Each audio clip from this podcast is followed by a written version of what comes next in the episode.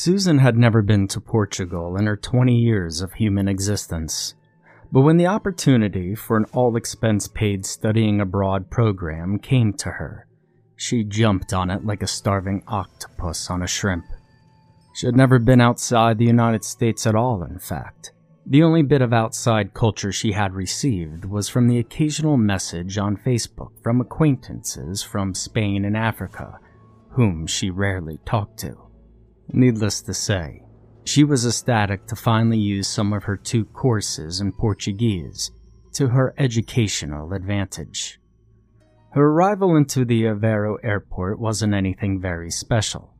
The people didn't speak much besides her few classmates, and she spent most of her time on her smartphone, trying to cram any bit of common Portuguese she forgot back into her forgetful mind.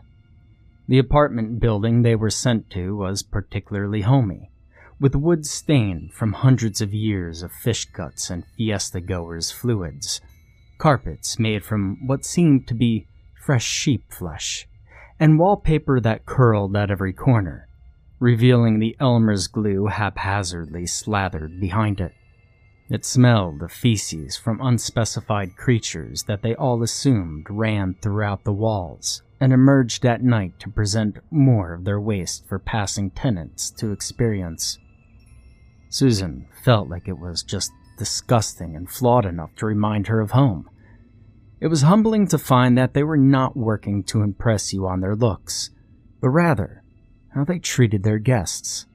The landlady approached the lot of college kids and welcomed them both in English and Portuguese, showing them to their rooms and telling them about the history as courteously as she could, given her slightly flawed English. The tenants all waved and gave them sincere smiles and welcomes to the group. Susan felt no animosity to her American heritage or her pale white skin. She just felt like she was coming into a neighborhood. She felt comfort on her first night. She unpacked her things with her roommate picked out the bed she thought wouldn't feel the most like cardboard, did her nightly routine, and laid down to sleep for the first time in a new country. She felt sincerely happy. The first thing Susan heard when her consciousness broke from the darkness was a sound of sharp cracking just beyond the room she was in. Crack, crack, slice. Her vision was blurred. Her ears rang with shell shock. The thuds from blood smashing into her temples made her cringe when the light smashed into her dizzying vision. She felt chains tightly wrapped around her wrists and ropes binding her legs to the pole behind her, the hard steel floor below on her completely bare skin, and slight rocking from side to side with the resonance of water from underneath her. She smelled nothing but blood. This is all my blood? She wondered as she noticed she was bleeding from several places on her body. She was naked, bound, and feeling nauseous. As she tried her best not to vomit at the realization that she had been kidnapped, beaten, and brought onto some strange ship, the sight of the entrails inside a half opened cooler overcame her efforts. She vomited the contents of her stomach on a combination of the floor and her own naked chest. She tried her best to hold strong and find a way out of this. She panicked and began to struggle out of the restraints. The sound of Portuguese speakers from the door on the far side of the room resonated. She quieted herself to hear them say, which she interpreted as take off skin. Feed. Feed it to him. He's already hungry again. She couldn't imagine the horror of what was on the other side of that door, and she had no intention on being a part of it. She noticed the chains wrapped tightly around her wrists were soaked with her vomit, and it began to loosen their grip on her. She stretched and contorted her hands, ripping the chains off of her wrists. This was her chance to find some way out. She looked all around for something sharp to cut her restraints and she eyed a piece of splintered wood in the cooler of entrails that she still had trouble glancing at. It looked like it fell off of the shambling roof above from the rocking waves or general wear. As she ripped through the ropes tying her legs to the steel pole, the feeling of the strange fluid from the organs that soaked into the wood made her stomach twist in pain. She could feel her insides squirm with disgust, but she fought her hardest to maintain and act fast. The waves around the ship began to rock more and more violently, like something was intentionally splashing into the hull, or a large rock from below threw off the balance. She tumbled into the wall beside the cooler and couldn't help but emit a whine as she felt a crack in her right side after slamming into the hard wood and metal. She scrambled as best she could to her feet given the rocking, the fluids on the floor, and her own injuries. Footsteps were heard along with angry Portuguese, headed right for the door leading to where she should have been tied up. She frantically looked for anywhere to hide, but only saw the large cooler as something she could conceal herself in. She dreaded the idea subconsciously, but she was in survival mode at this point. She climbed into the bloody, slimy sludge and moved the container lid over her in the pile of entrails. She stopped breathing. She gazed out of the crack she left between the container lid and the cooler, and she saw one of the men that greeted her and her friends in the apartment building burst into the room, cursing loudly in Portuguese and examining the pole where she should have been strapped to. She felt a sense of contempt she couldn't quite describe while looking at the familiar face but something too peculiar to be ignored caught her eye in the now partially open door he came through. A gigantic reptilian arm craned over the top of the deck, grabbing a piece of bloody meat off of a table and pulling it hastily into the water. She put her bloody, sludge covered hand up to her mouth to keep her from gasping in shock, but only let out a retch and coughs in response to the taste on her lips and the smell seeping into her nostrils. The man turned and grabbed the top of the cooler, knowing where she was. She sprang from the gory mess wielding the sharp, splintered wood she cut her restraints with and grappled the man. The slices of wood on his dark flesh and the shock in his now blood covered face did nothing to Susan. She kept slashing away at his throat and chest. She glared down at the dying man and shoved the wooden weapon down his throat. He gagged and quickly bled out onto the floor and into Susan's hands, but she did not speak. She did not make any more noise besides a small whimper into his ears before he lost consciousness. She then grabbed his body and pulled it as best she could out of sight before anyone noticed. But she realized it was too late. The stabbing, gurgling and slamming onto the floor was already alerting whoever else was on the ship.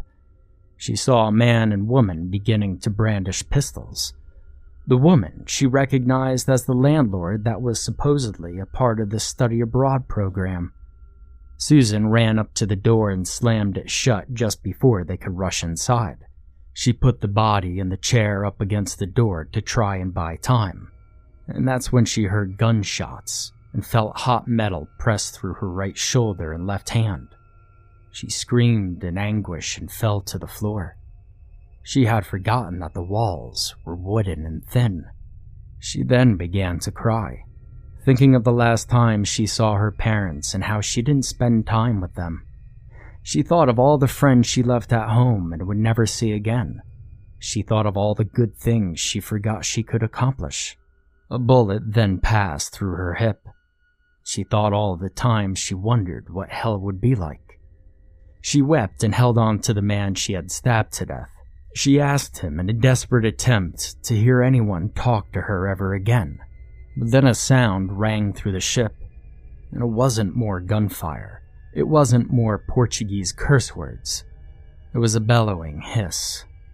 It was like the sound a Komodo dragon makes when it feels challenged but as loud and deep as a humpback whale below, and the bullets stopped flying. Susan quickly heard screams from outside the door.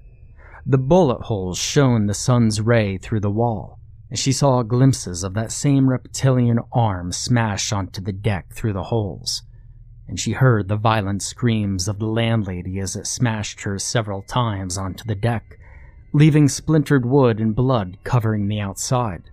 The man accompanying her attempted to reload the spent pistol, but he shook too much from the ship's rocking, the shock of his partner being bludgeoned to death by a beast many times his size and his magazine slid across the deck and into the open water. He frantically approached the door and clawed at it, smashed into it, and pleaded to Susan on the other side, witnessing the horror. She wrapped her arm and waist in the dead man's jacket in order to control her bleeding, and she laid on the floor, knowing her consciousness was fading. When the beast grabbed the man with both of its scaly arms and tore him in half, she smiled. She didn't hear any more noise from anyone on board. She was alone, and she passed out.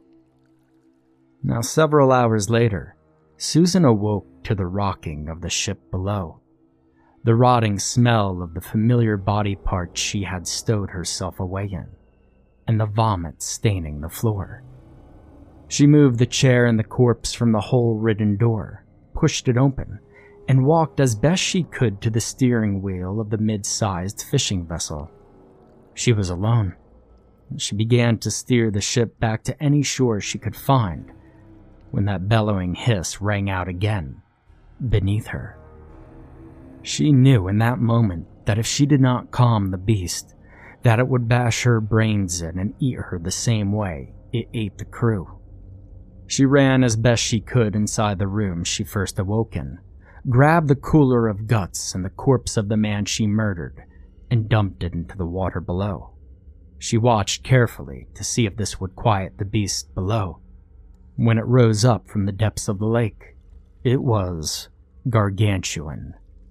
The head had two large amphibious eyes that were positioned on each side of it, which resembled an anaconda in shape. It was bipedal as far as she could see, with two enormous arms whose bulky claws grasped the side of the ship. It looked at her from eye level as it hoisted itself up onto the railing of the ship. She almost felt like the creature wanted to observe her. She knelt down in front of its gigantic face, and it released a frog like tongue deep down into the water and grasped a few of the organs she poured into the lake.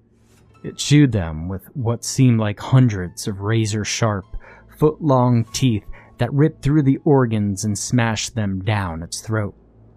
It made a humming noise, licked its chops, cocked its head to show her its eye that was as big as her head, and it dove back into the water. Even though it stank of death, mulch, and algae, Susan didn't feel fear or disgust. She felt a sense of excitement and wonder that she had never experienced before. She almost didn't want to leave the fascinating creature. The thought actually made her laugh with a mix of lunacy and surprise that she could even feel anything after her experience. She kept giggling to herself as she steered the boat back onto the shore. Susan had survived. She was naked, covered in human bodily fluids, she committed murder and fed the most terrifying creature she had ever witnessed.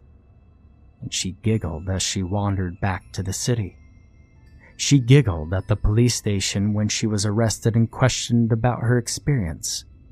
She kept giggling when she found out she was so close to having her skin torn off, her organs harvested, her carcass fed to a salamander, and her remains sold for millions of dollars on the black market. She kept giggling when she realized the organs in the cooler were from her missing classmates. She kept giggling on the plane ride back to her city in the United States. And she kept giggling when she changed her major in college to marine biology.